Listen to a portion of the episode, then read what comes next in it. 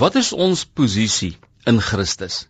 Ek glo dat wanneer Christus genoem word, ons as sy kinders altyd geïmpliseer word. Jy word geïmpliseer wanneer Christus genoem word. En wanneer jy genoem word, word Christus geïmpliseer.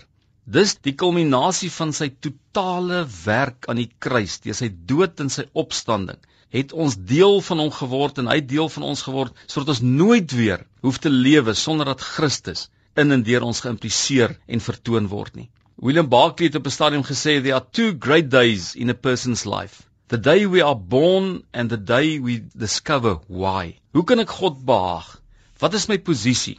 Waar staan ek ten opsigte van sekerheid van my posisie in Christus? En baie maal is die poging van die mense kant af juis 'n ontkenning van wie ek reeds is. God is reeds so beïndruk met my dat hy my erkenning gee in Christus aan die regterhand van die Vader. En ek wil vir jou net vier verse lees in Efesiërs 2 vanaf die 4de vers. Maar God wat ryk is in barmhartigheid, het ons deur sy groote liefde waarmee hy ons liefgehad het, ook toe ons dood was deur die misdade, lewend gemaak saam met Christus.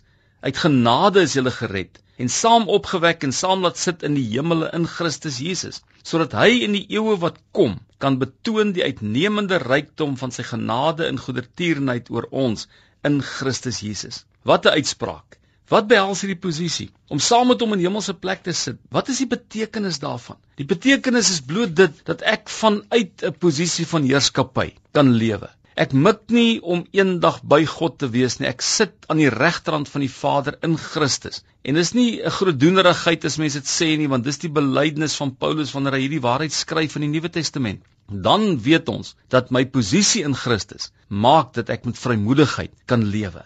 Waar is my posisie op hierdie aarde? Wat werk ek? Wat doen ek? Wat dink ek? Waar gaan ek kerk? Of hoe vind kerk uitdrukking in en deur my?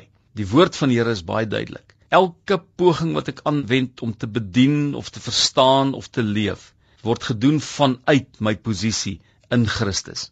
Wanneer Christus genoem word, is ek deel van die gesprek. Wanneer ek genoem word, is Christus deel van die gesprek. En my begeerte is dat jy saam met my aanhoudend jou posisie in Christus sal bely en beleef.